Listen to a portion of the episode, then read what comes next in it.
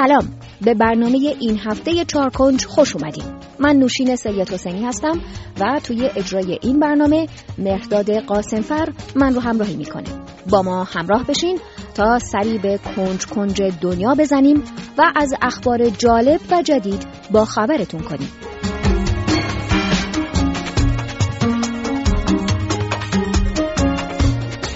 تنابداری که صدام حسین دیکتاتور پیشین عراق به وسیله اون اعدام شد حالا مشتری های زیادی پیدا کرده.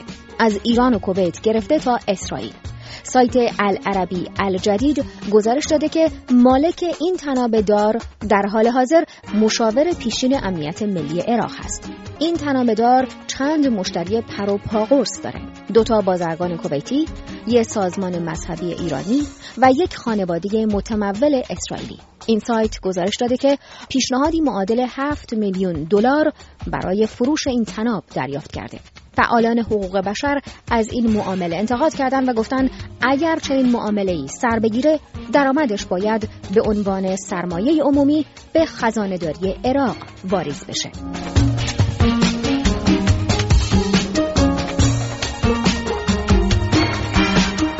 هلیکوپترهای کوچک کار تحویل اجناس و کالاها به مشتریها در چین رو شروع کردند. کمپانی علی بابا که عظیمترین شرکت اینترنتی در قاره آسیا به شمار میره پیشرو به این شیوه توزیع کالاست و اعلام کرده که برای اولین بار بسای چای زنجبیلی رو به وسیله پهپادهای آزمایشی در سه شهر پکن، شانگهای و گوانگژو چین توزیع کرده. شرکت علی بابا در وبلاگش نوشته که به وسیله این فناوری میشه تحویل اجناس به دست مشتری ها رو با شتاب بیشتری انجام داد. خبرگزاری بلومبرگ گزارش داده که موفقیت این طرح موجب میشه که استفاده تجاری از این پرنده های ماشینی در چین افزایش پیدا کنه. این در حالیه که فقط یک پنجم قلمرو هوایی چین مجاز به استفاده غیر نظامیه و بقیهش متعلق به ارتش چینه. شرکت های عظیم دیگه مثل آمازون و گوگل همین تجربه رو در چارچوب محدودتر و به شکل آزمایشی انجام دادند ولی نه در حد و اندازه شرکت علی بابا. مثلا یکی از این پهپادهای کوچیک قرار بود که محموله بسته های چای رو در کمتر از یک ساعت به مرکز تجارت جهانی چین در پکن برسونه و پیک دیگه دم در این مرکز بسته رو از پهپاد می‌گیره و به مشتری تحویل میده.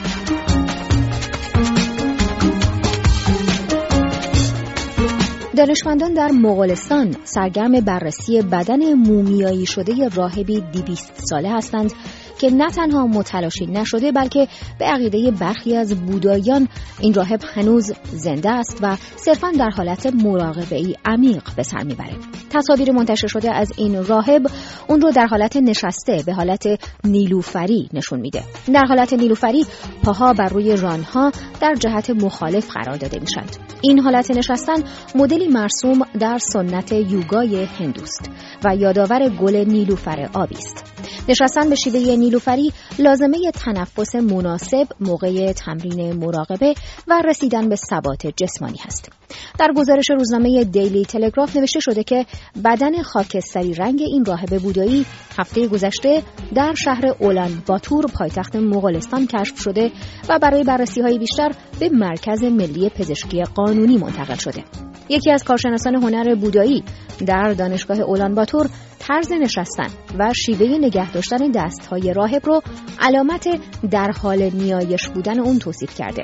و به همین دلیل هم گفته که این راهب زنده است و بر اساس سنت باستانی کشیش های بودایی در حالت مراقبه عمیق به سر می‌بره.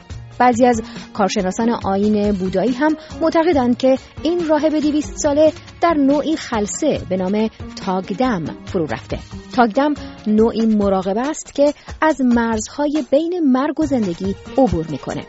به گفته یک پزشک بودایی در صورتی که شخص بتونه بیش از سه هفته در این حالت خلصه دوام بیاره که به ندرت اتفاق میفته بدن فرد رو به کوچک شدن میره و دست آخر هم فقط مو، ناخن و لباس از او باقی میمونه. رسانه های محلی مغولستان گزارش دادند که یک مرد به اتهام به سرقت بردن بدن این راهب از یک قار به قصد فروش اون بازداشت شده.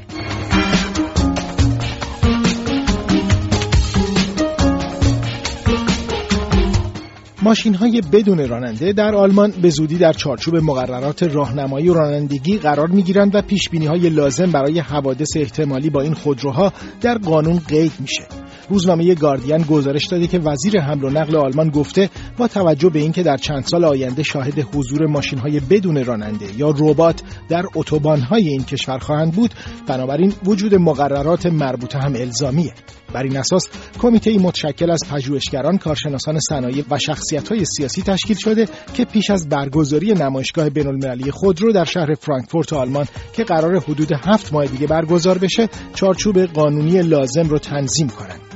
مقررات فعلی اجازه تردد ماشین های بدون رانندگی یا ربات در جاده های آلمان رو نمیده چون در قراردادی که این کشور به همراه 72 کشور دیگه حدود 46 سال پیش درباره ترافیک جاده ها امضا کردند ماشین همیشه باید به وسیله انسان هدایت بشه. از جمله موضوعات مطرح در این باره اینه که در صورت از کار افتادن رایانه خودرو و بروز تصادف چه کسی مسئول خواهد بود یا اینجور خودروها چطور باید بیمه بشن در حال حاضر قراره که یکی از اتوبان‌های پر رفت و آمد آلمان موسوم به A9 در ایالت باواریا در جنوب این کشور برای آزمایش اینجور ماشین‌های بدون راننده مورد استفاده قرار بگیره. صنعت خودروسازی آلمان سال هاست که روی این جور ماشین های ربات کار می‌کنه و پیش بینی میشه که تا سال 2020 میلادی در پنج سال آینده اولین مجموعه از این ماشین ها وارد بازار بشن. یکی از دانشگاه های بریتانیا برای نخستین بار در این کشور اتاقی برای استراحت و چرت زدن دانشجوها اختصاص داده. اونطور که روزنامه دیلی میل گزارش داده پیشگام این طرح دانشگاه نوریچ در انگلستانه. این اتاق مجهز به دوربین های مدار بسته، دیوارهای ضد صدا و پرده های زخیم برای جلوگیری از ورود نور هست و دانشجوها می‌تونن با استفاده از چشم بند و بالش های ضد میکروب روی مبل ها و راحتی ها لم بدن و چرت بزنن. این اتاق از ظهر تا ساعت شش عصر هر روز بازه و دانشجوهای نیازمند به خواب می‌تونن از قبل یک قسمت از این اتاق رو رزرو کنند و به مدت چهل دقیقه توش استراحت کنند.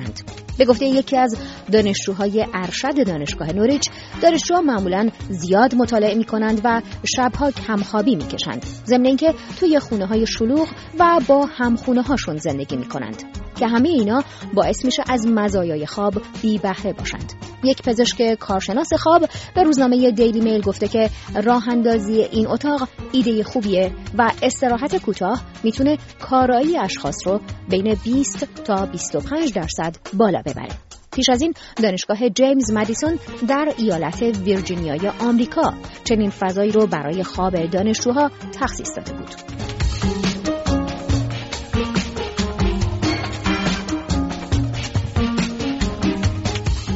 این بخش از برنامه چهار کنج هم تمام شد. برای بهتر کردن این هفته نامه منتظر دریافت نظرات و دیدگاه های شما هستم. به آدرس چهار کنج عدد چهار کنج at رادیوفردا ایمیل بزنید. تا هفته دیگر و چهار کنج دیگر بدرود.